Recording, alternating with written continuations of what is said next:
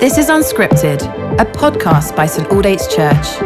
Listen along as Simon Ponsonby encourages us to dig into Scripture in the midst of our everyday lives. So take a moment to recenter your attention and welcome the presence of God as we listen to these ancient words. Hello, Saints. Welcome back. And we're continuing our journey through Ephesians chapter 1. I apologize for my voice. Uh, I've had a bit of a chest infection. And now, as well as sounding like a West Country hug, as my wife says, I'm sounding a bit like Barry White. I'm hoping that uh, you can pick up what I'm saying. Well, verse uh, 11 ends with God's choosing of us as part of his purpose and will. In fact, the verse before that, in verse 10 again, talks about God's will being put into effect. Verse 9 talks about God's good pleasure and purpose. And so in verse 9 and in verse 10 and in verse 11, we have this repeated emphasis on the will and purpose of God, God's grand design, God's economy, God's activity. God's uh, willing for the world. And we're part of it.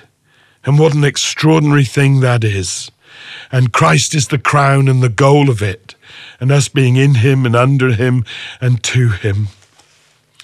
Well, we've got to verse 12, and it says here, let me read it, in order that we who were the first to hope in Christ might be for the praise of His glory. This is part of his purpose, part of his will, part of his goal, part of his grand design, that we might live to the praise of God's glory. And I like that word, excuse me, coughing. I like that word first. Of course, the very first to put their hope in Jesus were the first disciples and those after the resurrection who saw him and met him and believed in him and understood that he was the resurrected Lord. And then there were others that were joined to that following the preaching of the gospel at Pentecost by Peter. And then the ripples went out and uh, others daily joined to the faith in Israel, in Jerusalem. And then the gospel under Philip goes to Samaria on the borders. And then the ripples are spread out. And um, uh, the gospel goes as far as Damascus and then it goes out into the Roman Empire, particularly led by the Apostle Paul. But Paul here talks about the first to hope, those in the first wave of mission, those in the first decade of the forming of the church, those in the first century. But we're joined to those first, and the first are not the last. The first are not the last and those ripples have kept growing ever increasing circles Jerusalem, Judea, Samaria, and the uttermost ends of the earth. And those first few, those first handful, the first few tens and then hundreds and thousands kept growing and growing and growing as more and more people hear the gospel and say yes to Jesus and are included in him and are brought un- under his lordship. And here we are today, two millennia after this was written, just short of, and uh, in a population in a world of nearly, is it 8 billion people. And yet, in the world today, over a quarter, 2.2 billion people believe in Jesus as Lord and Savior and God. Paul, I don't know if he could ever have envisaged that.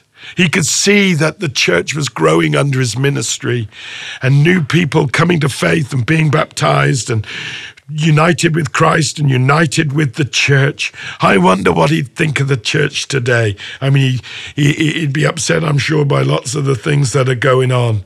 But to think that there are more Christians alive today than in the preceding 19 centuries put together is an extraordinary thought. the prophet, is it Habakkuk?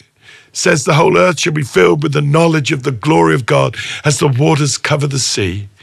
And the amazing thing is that we live in that time when we are seeing this inexorable advance of the church, of the name of Jesus, of the cause of Christ, of the greatness of the King. And despite all the oppression and resistance of the world and the flesh and the devil, just look at the church go. Just look at the church grow. Paul says, We who were the first to hope, but the first are not the last. And his kingdom will increase, and his kingdom will advance, and his kingdom will fill the earth. Pleroma, the, the fullness of him who fills everything. And one day everything will be brought under his lordship. Well, I went on a bit there, and uh, that was only one word, but I think we'll just stick there. It, we who were the first to hope, the first, but not the last. Have a good day, Saints.